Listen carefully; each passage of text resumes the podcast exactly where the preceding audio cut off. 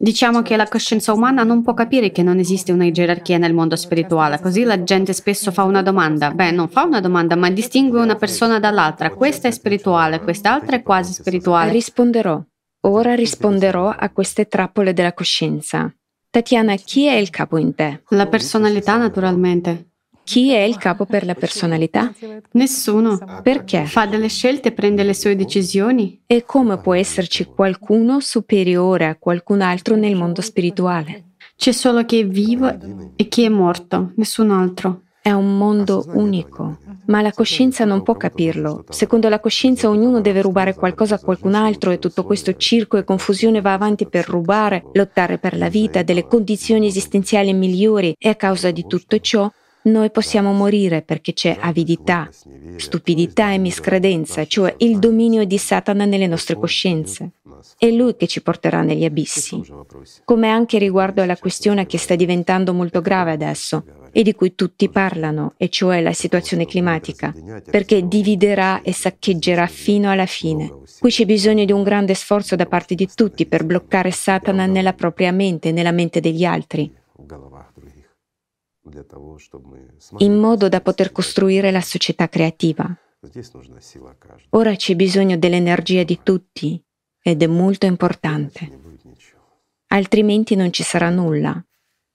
Sarà quel che sarà. Una persona con la psicologia da mercato non può capire questo, non può ma capirlo. quando senti quelli che dicono coloro che veramente condividono... Sai cosa pensano? Una persona con la psicologia da mercato, quando è dominata da Satana o da demonietto, allora ascoltando questi discorsi queste persone dicono perché ci state facendo il lavaggio del cervello? Ci state raccontando delle favole? Perché? Perché per loro queste sono veramente favole, a loro sembra davvero un lavaggio del cervello.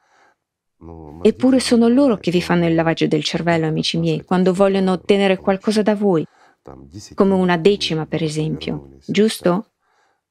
Ecco, siamo ritornati nuovamente a questo. Effettivamente nella Bibbia si dice, e Gesù non l'ha negato, date a Dio ciò che è di Dio è Cesare, quel che è di Cesare, giusto? Qui ti fanno il lavaggio del cervello, ti danno la speranza o qualcos'altro. Noi invece parliamo di ciò che hanno detto i profeti, se vuoi vivere, rimboccati le maniche, preparati a ricevere gli sputi e le pietre, ma se resisti guadagnerai qualcosa di maggior valore, qualcosa che ha molto più valore di quanto tu possa immaginare e a cui nulla in questo mondo è paragonabile, qualcosa che vale molto più del mondo intero ed è davvero così. Ecco, vi farò un paragone. Cos'è più prezioso? L'intera umanità o un angelo?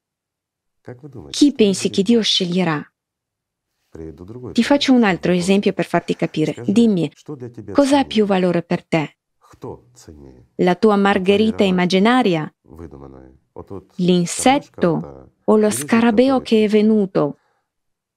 O uno dei tuoi amici che conosci? I miei amici. Amici, perché? Perché, c'è li la vita in conosci. loro. Li conosco. Ecco la risposta, amici miei. Tutto è frattale. Sapete, il cammino spirituale è in realtà molto semplice, non c'è niente di complicato. Tutta la complessità è scogitata dai demoni nella testa delle persone, che sono lontane da Dio, ma vogliono sembrare, vogliono attirare l'attenzione e accumulare. Diffusori, giusto? Questi diffusori. La rete di distribuzione del sistema. Sì, il sistema di diffusione di Satana, hai ragione. Ha creato complicazioni, tutti questi, non so, rituali di stregoneria, regole, di che colore devono essere le pantofole quando ti alzi la mattina. Dio non ha nient'altro da fare che guardare la tua teatralità e stupidità? No, Dio vede solo la vita in te e per avere la vita devi essere onesto, sincero, prima di tutto con te stesso e smettere di impegnarti in cose senza senso, smettere di ascoltare i diavoli e tutti questi dubbi o non dubbi. Chi dubita in un umano? Guarda dentro di te. Veramente dubiti che ci sia Dio? No. Non vuoi vivere? Sì che lo vuoi. E allora allontanati da questo, distraiti e troverai così tanto da fare, così tante cose da fare che arriverai perfino a non avere tempo per Dio. Quando lo farò? Beh, dopo. Andrò in chiesa per Pasqua e accenderò una candela. Non è così? Chi è il bugiardo? Dio non mente mai e i profeti non hanno mai mentito, ma Satana mente sempre. Questa è la sua funzione. Lo stesso vale per tutti noi. Siamo esseri umani, usiamo la nostra coscienza, cioè quei demoni, e quindi anche noi siamo come loro e giudichiamo gli altri con lo stesso criterio. Sai, c'è un tale... Anticamente si diceva, chi vede uno schiavo in un uomo è lui stesso uno schiavo, chi vede un bugiardo in un uomo è lui stesso un bugiardo, chi vede un essere umano in un uomo è lui stesso un essere umano. Questa è effettivamente la verità. C'è anche un paragone a ciò che gli egoisti pensano veramente, che voi non conoscete la vita o che state cercando di trarre profitto da qualcosa, ma quando si incontra un diverso punto di vista di quelle persone che agiscono sinceramente, che condividono la loro gioia, allora dicono che nei momenti in cui accadono questi eventi, sì, quando nasce la connessione, sentono di essere vivi. Questa è la cosa più importante. E ditemi, amici miei, che cosa ci può essere di più prezioso di questa connessione interiore, del vero amore sincero, della vita, della pace interiore? Pace, non solo pace, ma pace nell'amore, nell'infinito. Cosa c'è di più meraviglioso di una pratica spirituale? Perché la pratica spirituale non è necessariamente inginocchiarsi, battere la fronte, accendere pile di candele e borbottare chissà che cosa. La pratica spirituale è un cuore aperto. È una porta spalancata dell'anima di una persona davanti ad un'altra, quando Dio è con noi. Questa è la pratica spirituale. Quando l'amore di Dio abita in te, questa è la pratica spirituale. Quando indirizzi tutto il tuo amore, il vero amore, non all'esterno, ma internamente, e senti come questo fuoco rinasce in te con nuova forza, quando cresce così tanto che arriva ad abbracciare il mondo intero, quando senti anche in colui che è un nemico di tutta l'umanità, senti in lui una personalità non protetta, è un angelo non realizzato e ti dispiace per lui. Questa è la pratica. Non lo spettacolo esteriore, l'apparenza e la teatralità. Non è vero? È semplice, amici. Il vero, vero amore, l'amore dell'uomo per Dio, l'amore di un figlio per il suo creatore. Solo esso è capace di resuscitare ciò che la nostra coscienza è incapace di capire.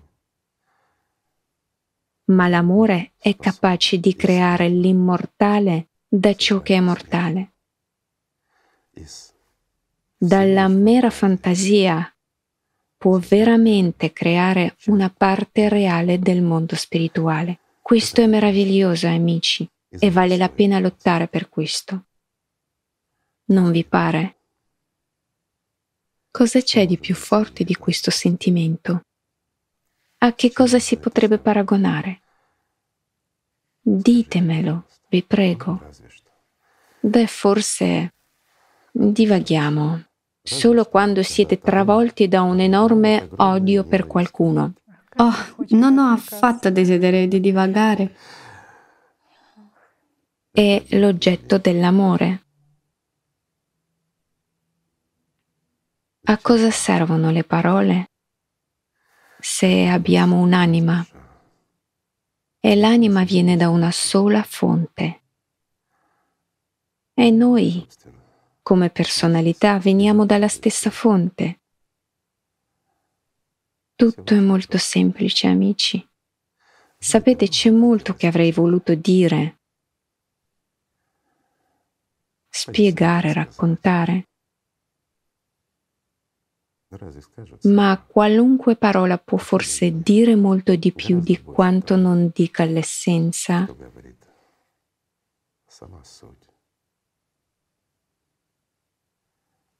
Amici miei, amiamoci gli uni gli altri. Grazie.